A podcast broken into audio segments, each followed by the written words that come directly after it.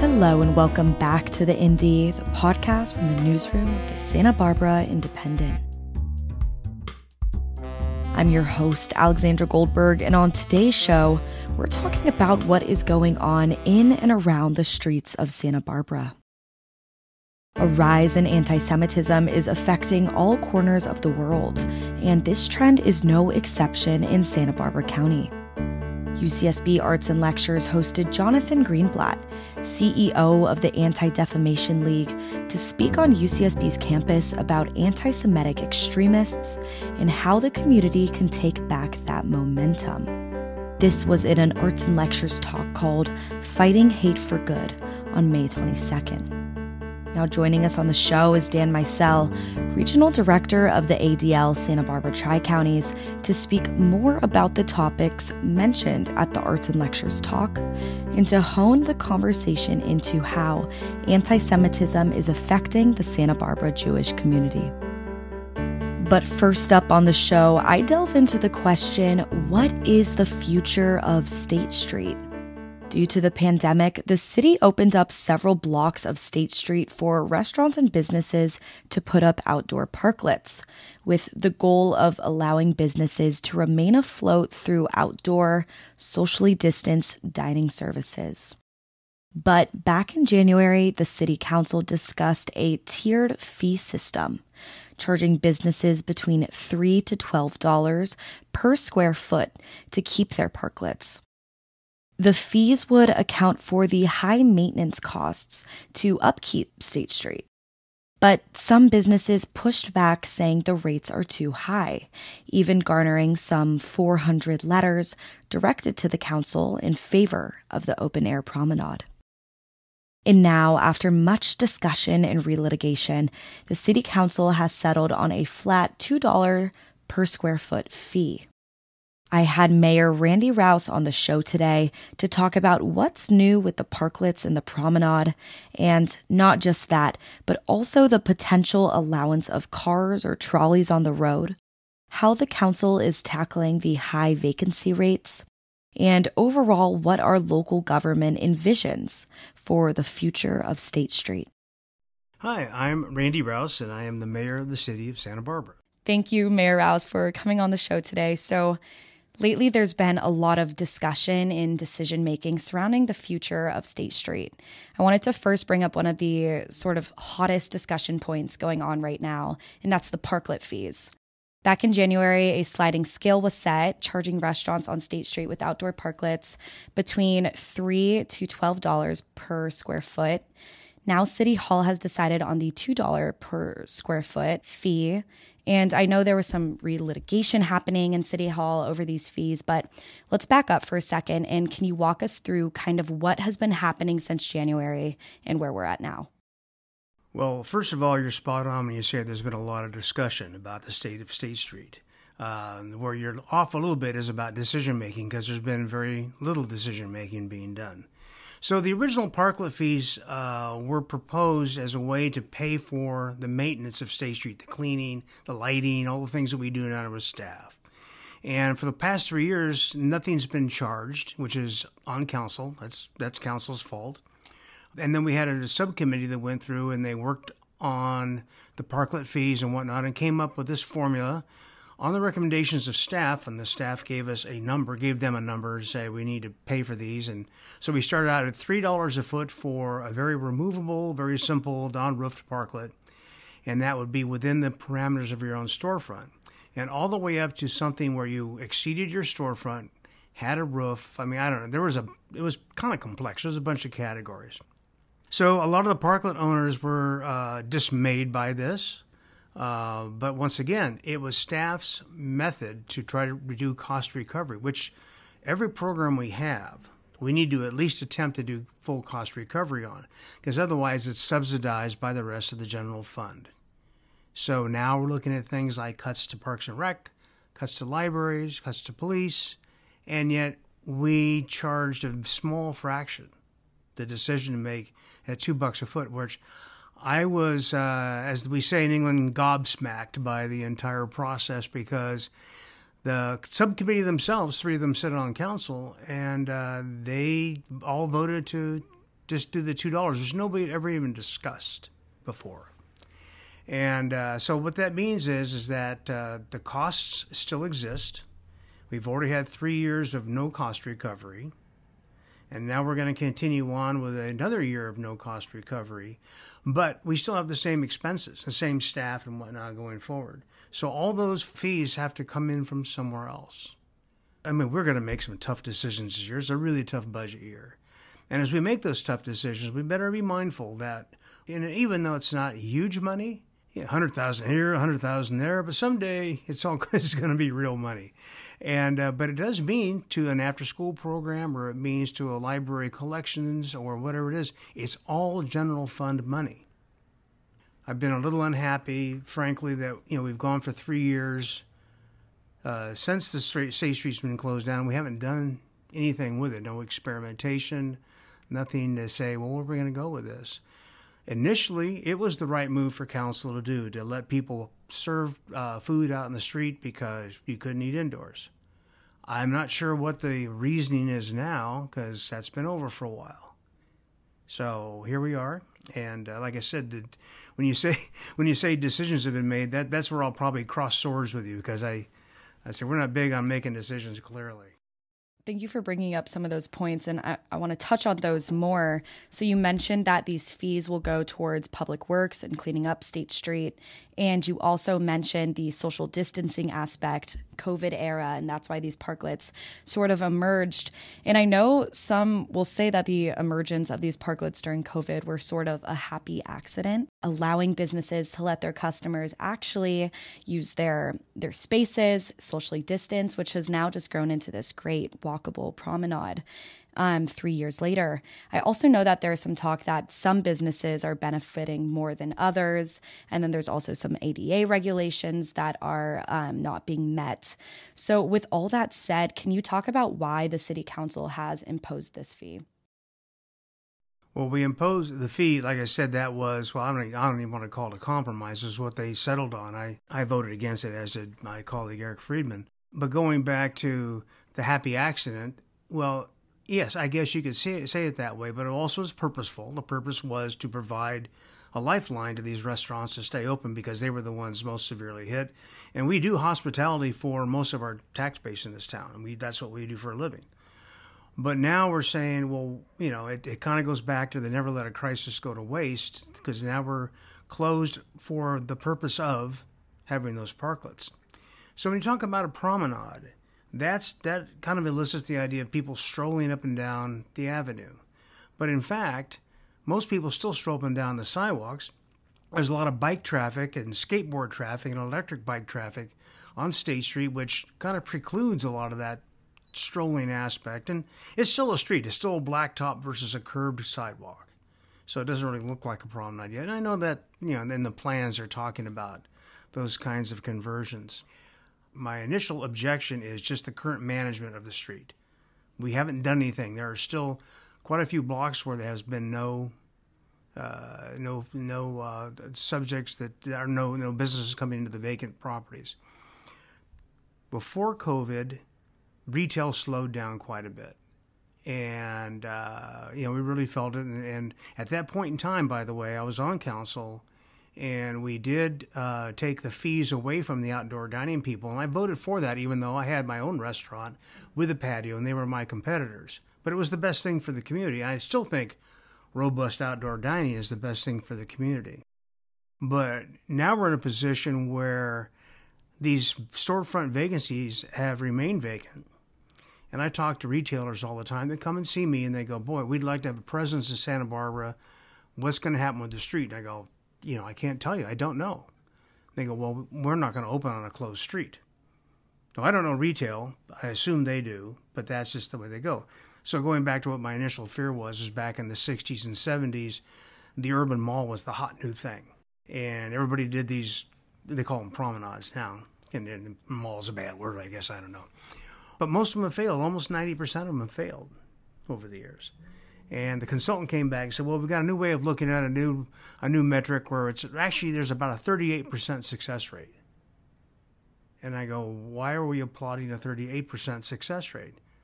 You know, unless you're playing baseball, 38% success rate really isn't very isn't wonderful. So there has been a lot of sentiment, public sentiment, as well as you know people around that that love the idea of a closed street. Always have. We talked about this back way back when, and now the opportunity came. But in my mind, I'm going, okay, if it's really a good idea now that we've closed it for the restaurants, would it have been a good idea, or would we have planned this if State Street was status quo and we said, I'll tell you what, let's do, let's hire a consultant and plan for a promenade? Would we have done that? And to me, that's the real litmus test on whether or not we're in a good space or not. I see. And we talked quite a little bit about transportation, the walkability of it. There's bike congestion. So would allowing cars to drive through State Street be something that you see in the future and or want to see in the future? I think it's going to end up being a hybrid, and here's why I'd want to see it for a couple of reasons. Number one, you do have deliveries and things, and you have once again that storefront thing that the retailers just won't won't go there, and eight to ten blocks, however long the State Street's going to end up being, is is way to be the longest one in the country. Way too long. Number one. Number two is I think we really need to have a trolley service back because that is how a lot of people saw Santa Barbara slowly cruising up the street, looking at the architecture, which, by the way, it's hard to see with the parklets in front, but that's just another thing. And number three is I got this call the other day from some folks that run the Granada. And they're going, oh, we really love the street, you know, the promenade thing. But can we just open this part of the block during show times because we can't get grandma there? And then a lot of their patrons are old. And they go, you've made one of my major points. Basically, we've told people that have ambulatory challenges to stay home. We no longer, State Street is no longer part of your purview. And I go, you know, I got news for you. This is a growing population in terms of how we're aging out. And now you're telling them State Street is no longer yours to partake in. So here's what I'd like to see is a hybrid where you could have a trolley. And a trolley really needs to have car traffic, otherwise it could be dangerous that the trolleys can go on there, so a car that's not supposed to be there could be there. So maybe even one lane, and with drop-off zones or 15-minute zones, or whatever. Define bike lanes, uh, so that the bikes aren't all over the place, and uh, you know, and maybe some retractable bollards, so you can say, you know, on the weekends we're going to close these blocks down, and the weekend weekdays we're going to open them up. And when the fire guys come, they've got that remote button that drops the bollards so they can get their equipment in. I think there's a lot of ways to look at this, and I think that the uh, the process right now is looking at quite a few of those.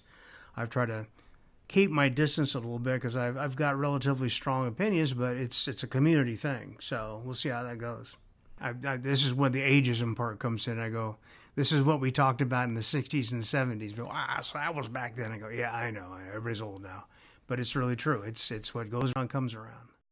Absolutely. I, I understand that. And you mentioned that some businesses feel that there are accessibility needs that are not being met. You mentioned the Granada, but six businesses were denied an appeal and asked to remove their parklets. Can you speak to what happened in this meeting on May 24th? Everybody has to be in ADA compliance. That's a law. That's a law. It's way above our pay grade. State and federal laws apply. And so you can't be out of compliance ever. What's hard for these parklets is they never went through a permitting process. They just said, everybody build parklets. And by the way, and after you're done, make them compliant. And sometimes that's really tricky. I'll give it to them. So we run to all these all these parklets, and every time staff would come back to us over the months and say, "Well, we've got uh, you know still got 22 out of compliance," and we were very we were firm with staff. Said you need to get these in compliance because we have a lot of folks in this town that have disabilities, and it's not fair to them that these other ones are in compliance. So we finally went through and we gave, uh, in this last fall, they went out with these final notices and said, okay, here's notice one. Then a couple months later, notice two, three, finally four notices, and then a, uh, a vacate notice. And yeah, everybody had a different story and whatnot, but it, we needed to be consistent. And the really the thing is with ADA, it's not there's no like, well, we'll give you another few weeks. We can't do that. We're not supposed to do that. We could technically do it, but then we'd be in violation. So that's not we're not supposed to be in violation of like a federal statute. We're supposed to abide. So, uh, and everybody else did it, and every other other business does it. So why would we let these these six other cases go? And yeah, was it kind of picky in some things? Absolutely, but that we didn't those rules up. And I saw your comment um, in the meeting that the law is the law. The law is the law, and uh, now if it was a city code or whatever, yeah, we could maybe have that discussion. But frankly, there's a lot of people who get sued over ADA access, and they're usually pretty successful when it comes to, to going to court. And that's not the real reason for doing it. The real reason is the law is there for a reason. As a matter of fact, our uh, you know our, our disability uh, our access advisory committee is very strong on this, and uh, I get it. You can't have the ledges. You can't have certain tables. You have to do provisions. Yeah, it's it's tough, but it is. Everybody else has to do it. Thank you for that. And early in our conversation, we mentioned that these decisions or discussions are community based. And there were nearly 400 emails from the public in favor of keeping the promenades. Would you say the city council listened to the community voices on this one? Do you think there was compromise? Did you meet in the middle? Or is there still community pushback?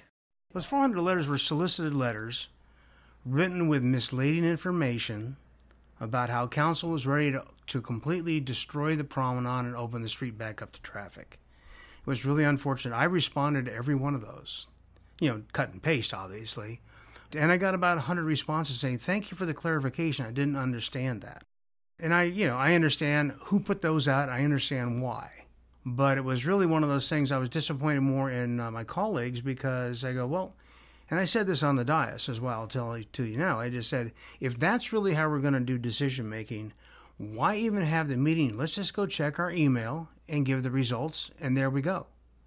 Public input's really, really important, but if it's solicited public input like that, where information is given that's not true, or at least misleading, and then we make a decision based on that, I'm going, what, what are we doing up here? I mean, that's why I was so I was very frustrated with that. Would you say now there's more of a general understanding from the public on what the city council is doing? I think people in general like the idea of a closed street, just the broad idea.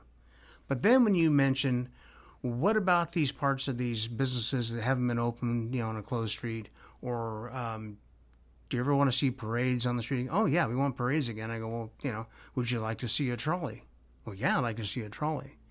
Or do you ever take grandma down to, to the, the theater or to one of the restaurants? Know, well, not anymore. I go, okay. So, I mean, I just need to know that because when you think about how wonderful it is to have this closed street, which box should be closed? How do we do that? And uh, so that's why polls are so. They're just not. I mean, governance has got to have some decision making and logic. That's why you have elected representatives. Right. And this one is definitely a, a trickier subject to tackle. Absolutely. It's so, going to be a long planning process. Like I think I might have told you before, I was part of Plan Santa Barbara uh, as a citizen before I was on council. And that took a decade to wrestle down. And this is not as big a deal. That wasn't as big a deal as this is. Right. And to my understanding, there's a special advisory committee dealing with State Street. And one of the things that they're talking about right now is the 39% storefront vacancy rate on State Street. We were kind of mentioning this earlier in this conversation, but I wanted to speak about those plans, what's being delineated, and can you speak to any updates regarding the high vacancy rate? Well, once again, I'm not even sure what the vacancy rate really is because if you talk to Radius Real Estate, it's 14% and they say 39%, which I think is a square footage thing, which has to do with the Paseo Nuevo. But potato, potato, whatever it is, there's more vacancies than there should be. Because right before COVID, as I mentioned before, how retail got a little soft, but just before that period, we had one of the lowest vacancy rates in the state. And we were selling properties at record per square foot prices. My point is, is that nothing is linear. There wasn't a point in time, oh my gosh, the whole world changed because of COVID it was a big change, but not it's a circular thing. So this is what's really important for people to understand. You know, before I was in business, right across the street actually, before uh, we did the RDA, which tore out the ways the street is, before we did Paseo Nuevo and all that. And remember what it was. It was kind of shotgun shacks on State Street, Odds Old Town Mall, uh, the Pavilion, I don't know what they called it, the Piccadilly Square. I mean, those places. So we made these changes, and it was wonderful for a while. And now people going, oh, that was a big mistake. Well, it was 35 years ago. So where do we go now? Well, the important thing is people always kind of give me talk to the hand. You're talking about the past. And I go, well, here's a couple of things. You've got your one historical design district, not the one in town, but the one of the most traditional ones in town, which is the El Pueblo Viejo, which is State Street. Everything you do there is usually a hard thing to do because of El Pueblo Viejo. You have just this historical perspective on the comings and goings of State Street, different populations, what's happened when retail boomed and retail got soft, and all the decisions we made. So to completely discount the past is a real mistake because we have a great historical tradition here, and I think you have to not only respect it, but you better be wary of it in terms of your financial future and what's going on. Because when people come to Santa Barbara, and I knew this for all the years I was in business, I had mostly a local clientele and they knew where all the warts were. They go, oh gosh, and this is about the homeless, this and blah. Visitors would come in, and I talked to them too, and they go, I can't believe you get to live here. This is amazing. And I go, yeah, I think so too. So there's both, but I think perspective is really important. Right. And I appreciate that comment that you said in the beginning. Um, nothing is linear. I think that rings true.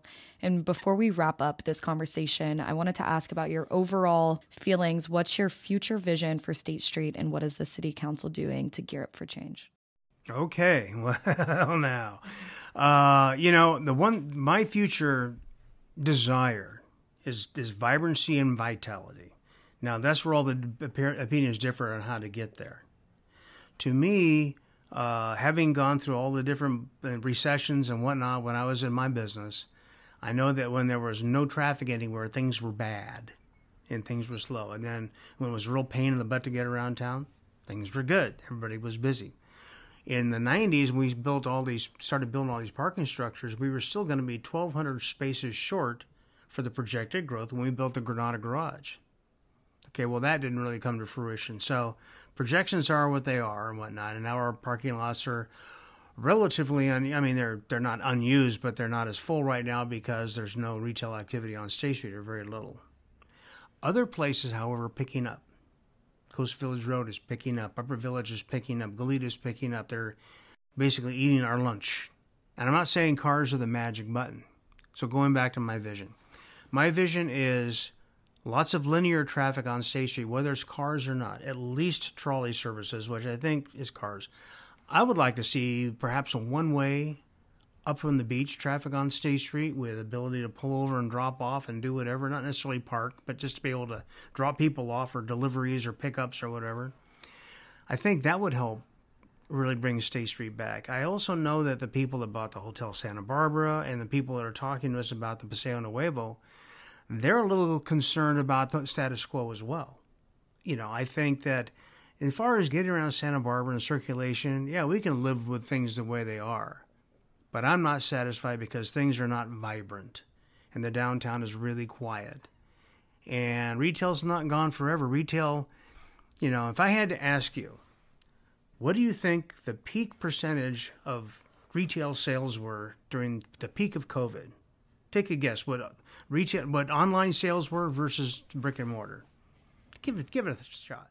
That's a percentage I have no idea about, but I do know brick and mortar took a hit took during a hit. COVID. But now that people are out and about again, it's it's almost becoming a pastime again. You should run for office. You're pretty good at dodging those questions. no, it was less than twenty percent, and I just assumed it was more just by what happens at my household. I thought buying everything online, or my wife's having an affair with the FedEx driver. I mean, this is there every day. But it was really, you know, it was less than, it was 14% was the peak across the country, probably a little bit more here. And uh, 6% of that total was Amazon. Those numbers were blew me away. They were so low. And our retail numbers are, are excuse me, our sales tax numbers are real, still really strong. I mean, automobile sales and all that have a lot to do with that. But the point of the matter is this it's not over. It might have changed. Retail might not be big, deep stores with tons of inventory anymore, but it's still, people still want to walk in. They want to talk to somebody. They want to touch the product. And, uh, you know, like I said, I don't know anything about retail, but I'm, this is what I'm getting from all the national retailers. So for some reason they come talk to me. I don't know what I'm supposed to do for them, but so yes, I, I would like us to, to get full storefronts again, whatever way that takes And I'm not talking about pop ups or art installations. I'm talking about real live businesses with employees and products to sell, and people walking up and down the street with shopping bags and enjoying life. And that's that's you know what configuration that takes remains to be seen. Yep. And that's the vibrancy of State Street that absolutely. And and by the way, that hopefully I don't know how it's going to happen because it's expensive. If we can get more people to be to live downtown, if we can develop the kind of housing, it's the most expensive property on the south coast. So I'm not really sure how that really works. But if we can encourage it whichever way we can, or provide the incentives or whatnot to to do that, um, that would be important too. If I was in my business, I would love to have 10,000 more people living downtown. It would have been wonderful. But that really sounds great on a planning document, but bringing that into reality is a whole different animal. Absolutely. Well, lastly, before we wrap up the conversation, is there anything else you would like to add that you think I missed about the future of State Street? Is in, in once again, I'm going to go back kind of the historical perspective. When you look at State Street, you look at the development of Santa Barbara, you look at the various traditions that we've had over the years. There's something that is temporary and experimental about what we're doing probably not experimental enough in my mind. I think we should have tried a bunch of different things. But it comes right down to it, when you have to create an overall civic functionality, and that civic functionality isn't just for tourists, you got to reinvite the locals back downtown. And right now, I think the locals are, are saying, they're showing us the hand. They're not coming downtown. And uh, what is that going to take? it's just you know just bars and parklets on the street. Well, that's great if you know it's it's the weekend and and you're you know from UCSB. But if if you're really taking the day to day thing, Tuesday afternoon, who's walking around down there? That's really important. It can't just be tourist season because it's a long time between November and May. All right, Mayor Rowse, thank you so much for joining sure. me on the show today. It was a pleasure to hear your perspective on the future of State Street and everything that's going on in City Council. Well, thank you. Another thank you to Mayor Randy Rowse for speaking with me today on the Indy Pod. And up next, UCSB Arts and Lectures hosted Jonathan Greenblatt, CEO of the Anti Defamation League, in a talk called Fighting Hate for Good. Greenblatt talked about anti Semitic extremism and conspiracy theories, fighting that momentum, and teaching anti hate. The Indy reporter Chiloe Spelius sat down with Dan Meisel, regional director of the Anti Defamation League Santa Barbara Tri Counties, to talk about the rise of anti Semitism and anti Semitic incidents that are taking place in our community. This past Monday, May 22nd, the CEO and National Director of the Anti Defamation League, Jonathan Greenblatt, spoke at UCSB's Arts and Lectures program about the rise of extremism, the role social media platforms play in this issue, and the Anti Defamation League's efforts and mission to combat hate across our nation. I had the opportunity to interview Dan Meisel, who is the regional director of the ADL in Santa Barbara Tri Counties. We touched on the recent acts of hate that have occurred in our community, the importance of education in our school systems, and his own personal mission to fight hate. My name is Dan Meisel, uh, and I'm the regional director for ADL Santa Barbara Tri Counties that serves Ventura, Santa Barbara, and San Luis Obispo counties. Jonathan Greenblatt, the CEO of the ADL, spoke at the University of California, Santa Barbara as a part of the university's Arts and Lectures program this past Monday. He said that, quote, anti Semitism was like a virus that has infected all corners of our nation, end quote. Can you talk about the rise of anti Semitism in Santa Barbara County? Sure. Well, our experiences in Santa Barbara County have paralleled kind of the national trend uh, and the trend in California with both rising numbers of anti Semitic incidents. ADL's annual audit of anti Semitic incidents nationally uh, had showed a annual low as recently as 2013, but we've seen dramatic increases in the last five years. So last year, for instance, we recorded, uh, I believe it was 3,697 anti Semitic incidents in the country, which was uh, a 36% increase over the year before. And three of the last five years have been the highest number on record since we started recording these incidents in uh, 1979. In the Tri Counties area, we did see a large leap uh, from 14 kind of credible anti Semitic incidents to 24, uh, which is you know a small number relative to the larger country, but also a 70% increase over one year. The larger concern is that these figures are also underrepresentative of what's occurring because uh, we, we strongly suspect there's underreporting to us of what people are experiencing. And I know that because we get calls quite often from schools that aren't filing incident reports, but express to us that they've seen a huge uptick in use of racial epithets and anti Semitic epithets on campuses, particularly coming out of the pandemic. So we we see these trends of both kind of a normalization, I would say, of extremist language and hate language, um, but we're also seeing uh, proliferation of hate symbols in public property and, and other forms of more emboldened uh, action on anti-Semitic attitudes.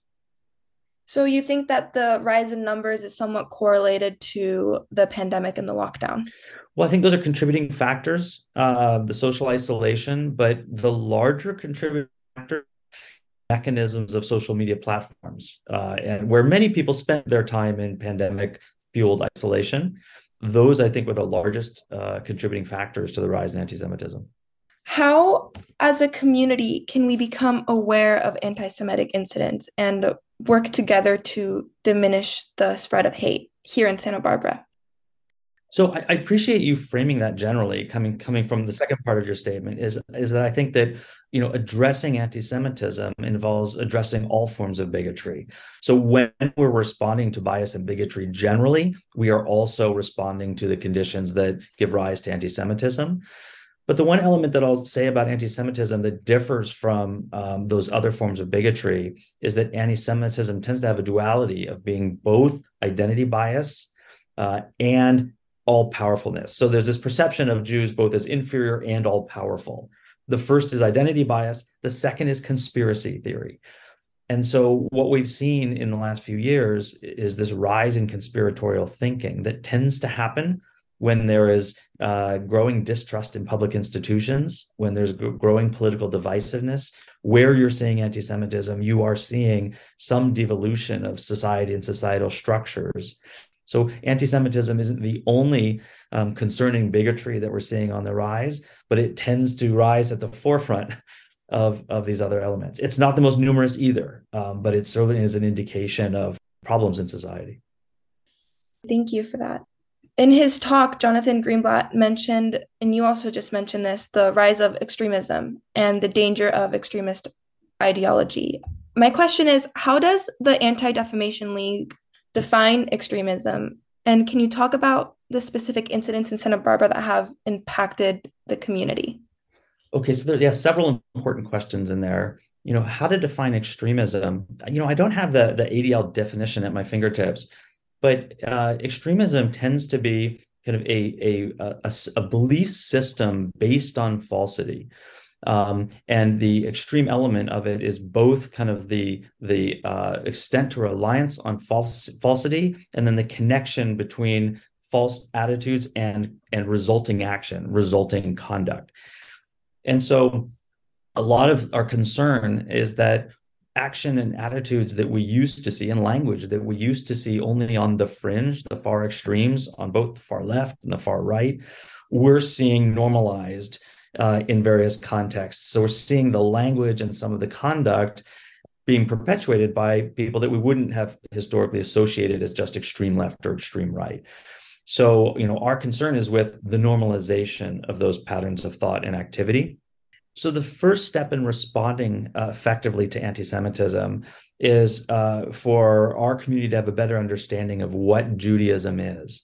There's a misperception that Judaism is just a religion and therefore criticism that isn't addressed to religious practice cannot therefore be anti-Semitic.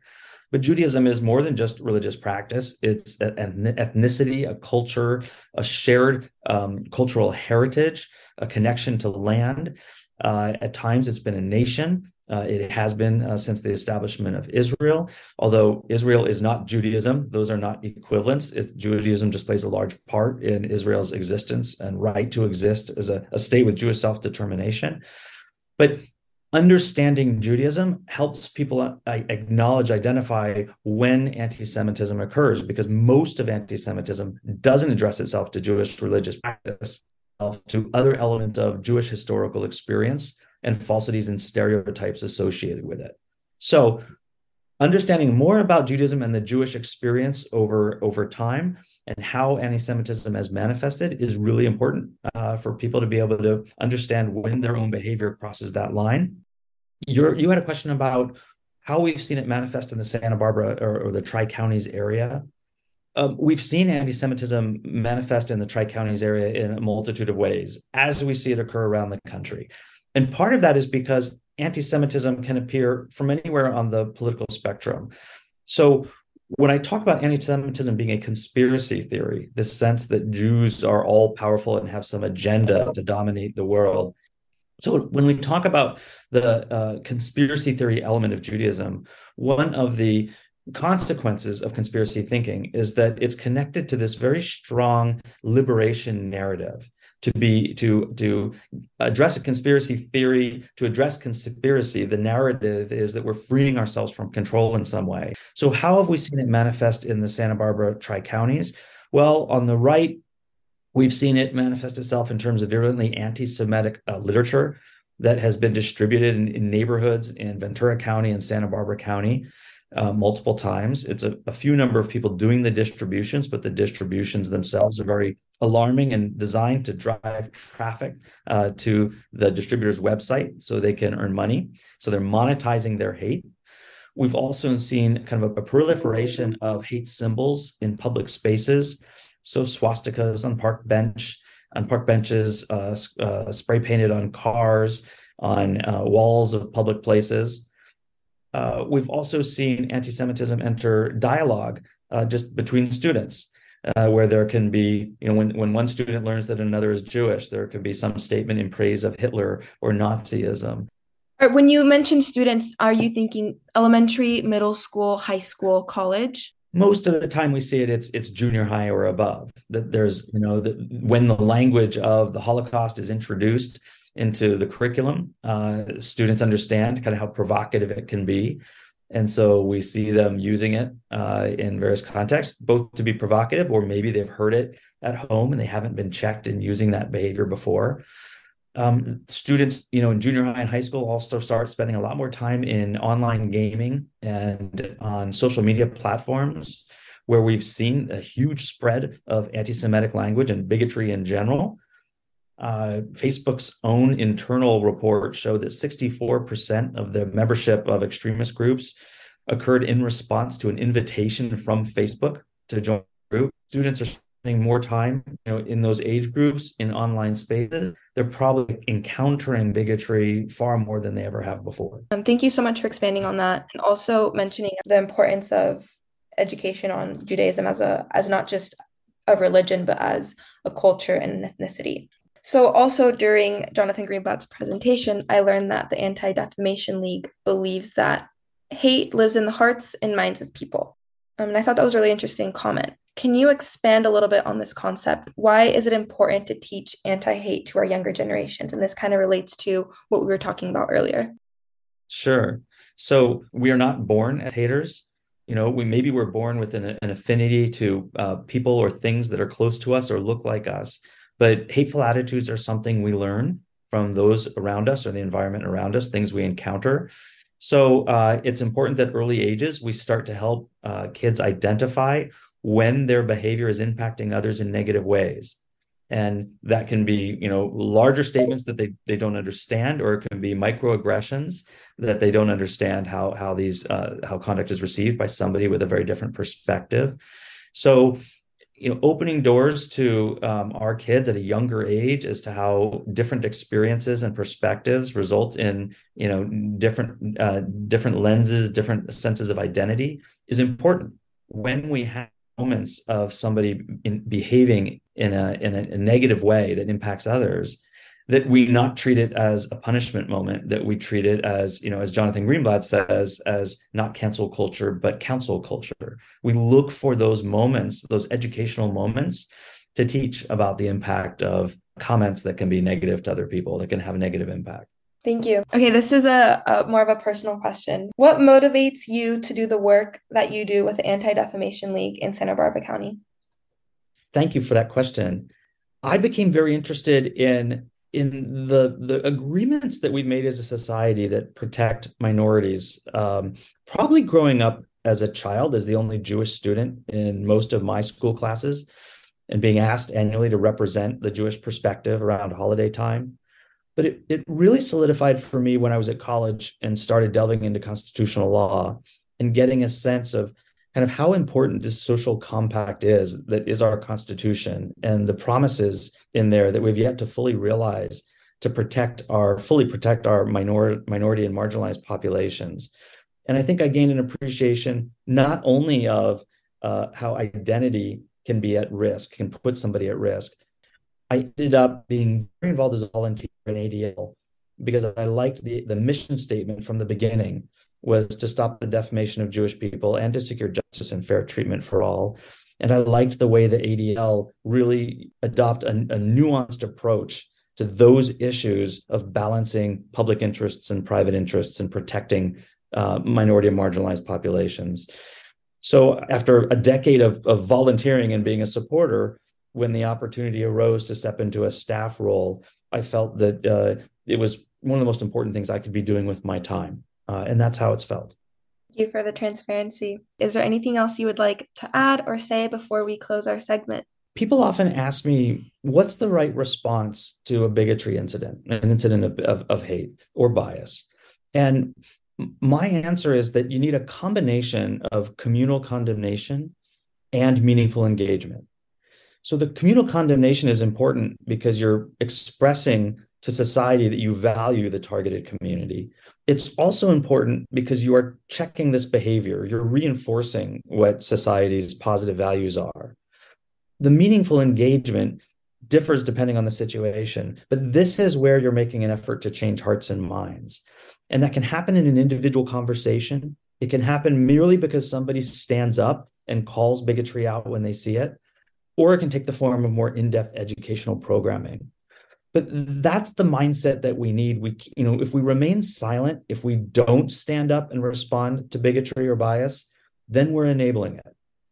So as as we all experience this in our midst and it can happen online it can happen at the supermarket you know so long as you feel safe because our safety is, is paramount. If you feel safe to speak up uh, if you can find avenues to express both the condemnation and the desire to meaningfully engage without condemning somebody. Think counsel culture rather than cancel culture. That to me is the best way for us to be addressing these problems as a community. I just wanted to say that I learned so much by attending Jonathan Greenblatt's conversation at UCSB and also so much from interviewing you. I feel much more educated on a lot of things, and I feel like my perspective has changed as well. I'm very thankful to Arts and Lectures for really seeking uh, and convening that that session. You know, for our community to be able to hear from the voice of our organization. It's clearly a powerful message, absolutely, uh, and and one that I hope you know people keep thinking and talking about for a good while. You're listening to the Indy. I'm Chiloe Spelius. Thank you again, Dan Meisel, for coming on the show today and speaking about the rise of anti Semitism, not only at home, but beyond. That's all for this week, and thank you so much for tuning in to the Indy. To stay up to date with the team, be sure to follow us at the Indy Pod on Instagram. From the newsroom of the Santa Barbara Independent, I'm your host, Alexandra Goldberg. And as always, we'll see you next week.